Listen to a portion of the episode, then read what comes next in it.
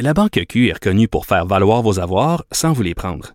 Mais quand vous pensez à votre premier compte bancaire, tu sais, dans le temps à l'école, vous faisiez vos dépôts avec vos scènes dans la petite enveloppe. Hmm, C'était bien beau. Mais avec le temps, à ce compte-là vous a coûté des milliers de dollars en frais, puis vous ne faites pas une scène d'intérêt.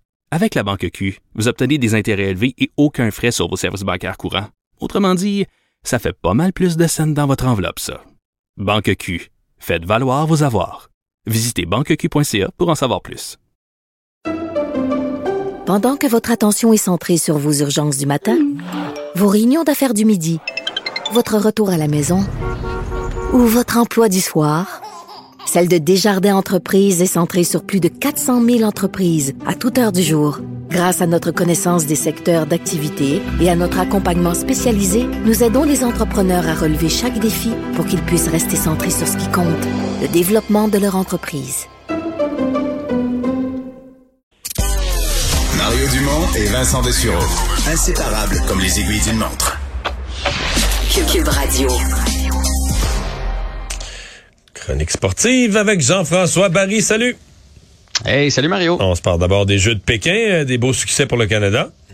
Oui, c'est une bonne journée pour le Canada aujourd'hui. Donc, euh, deux médailles euh, olympiques. Euh, Maxence Parot qui est allé chercher sa deuxième médaille de bronze cette fois-là.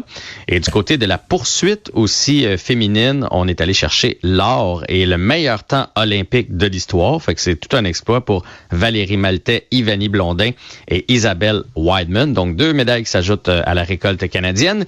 Et victoire aussi de l'équipe du Canada côté masculin contre la Chine. Une victoire de 7 à 2. On passe donc en quart de finale. Ça va se passer contre la Suède. Et dans cette victoire-là, Adam Tabellini a quand même fait 5 points sur les 7. Oh. Donc 5 sur 7, c'est quand Dans même le, bon. cas, dans le cas de Maxence Parot, est-ce que tu as vu l'entrevue qu'il a donnée en anglais? Non, j'ai pas vu. à la journaliste dont je connais pas le nom, c'est la CBC qui diffuse en anglais. Et elle lui demande tu sais, s'il est content, peut-être et elle lui demande à la fin de quoi l'avenir sera fait. Est-ce qu'il va revenir au jeu? Il y a 27 ans, puis tout ça, de quoi l'avenir sera fait? Ben, il dit, dans l'immédiat, l'avenir, là, c'est que ma blonde est enceinte. Ah! Ah, quand même. Ben oui, donc euh, dis la, pre- la première affaire dans ma vie, là, c'est une toute après les Olympiques, c'est une toute nouvelle expérience, donc euh, il va être il a du papa. Ben oui, ben oui, Ben, une belle écoute, nouvelle. euh, il, vit, de très belles euh, de très belles semaines. Il s'est battu fort dans sa vie, combattu le cancer et là, ben la vie tourne de son côté dans les dernières semaines. Et on va lui souhaiter à cette maman-là et à Maxence une belle grossesse et un beau petit bébé en santé. Ça brasse encore euh, chez le Canadien. Il y a eu des réactions, entre autres, au départ de Tyler Toffoli. Ouais, aujourd'hui, on en a appris un petit peu plus, mais en fait, les joueurs ont pu euh, commenter. Euh, Martin Saint-Louis, entre autres, euh, qui a dit que Toffoli, puis là, c'est là qu'on réalise pourquoi il y avait une certaine odeur de catastrophe dans le vestiaire. C'est que Tyler Toffoli, sans avoir le C sur son gilet, était probablement le capitaine à l'interne, le grand frère d'un peu tout le monde. Euh, fait que c'est pour ça que c'est une lourde perte, particulièrement pour les jeunes.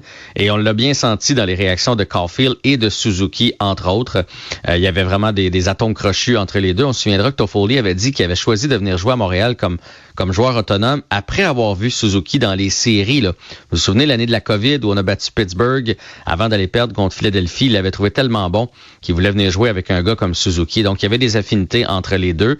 Mais il comprend la business du hockey, content pour Toffoli, puisqu'il va avoir une chance d'aller gagner du côté de Calgary, parce que Calgary, ça va bien. Et avec l'ajout de Toffoli, il va avoir une très bonne équipe. Et on lui a ques- questionné, on l'a questionné, euh, Nick Suzuki, sur la reconstruction. Est-ce que c'est entamé selon toi? Et sa réponse a été oui. Il n'y avait pas de, il y avait Ouais. pas de doute, il n'y Mais avait pas de longue les, phrase. les- les journalistes qui tournent autour du Canadien ont tous l'air convaincus que ça va être euh, ça va être spectaculaire la tempête du prochain mois là.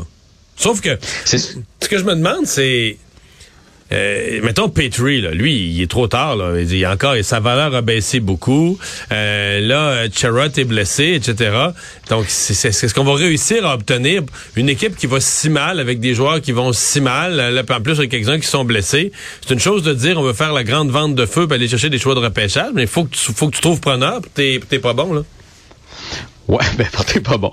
Ben, écoute. Faut pas euh, t'es vendre, faut pas vendre de même. Là, mais...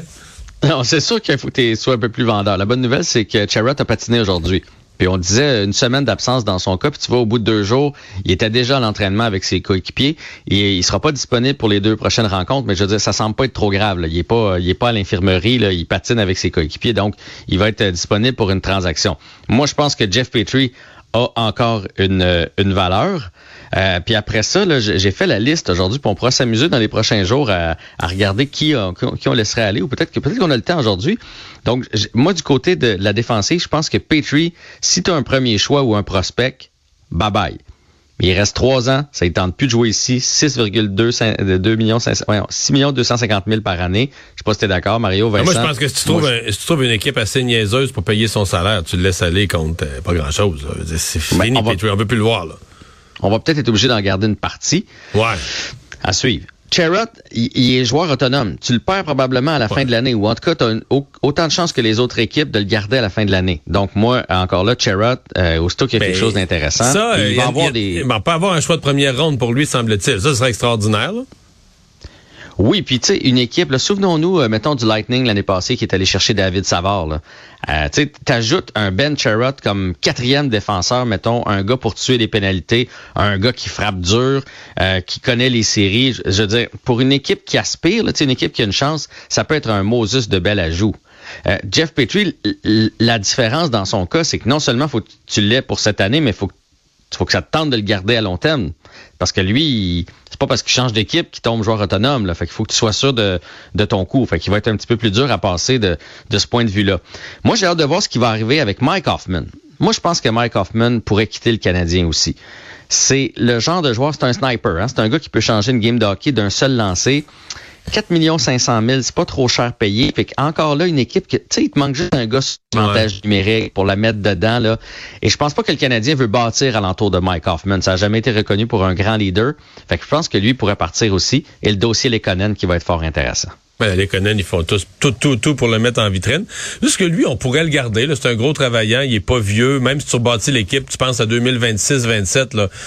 Faut tu peux garder un ou deux joueurs d'expérience pour te faire un noyau. Je sais pas. Mais, euh, Ben, Lekonen est joueur autonome, hein. Fait que ah s'il ouais, faut que que tu offres un contrat signes, là. avant. Ouais, ouais, peut-être. c'est ça. Ouais, c'est ça. Faut penser à tout. Hey, merci Jean-François.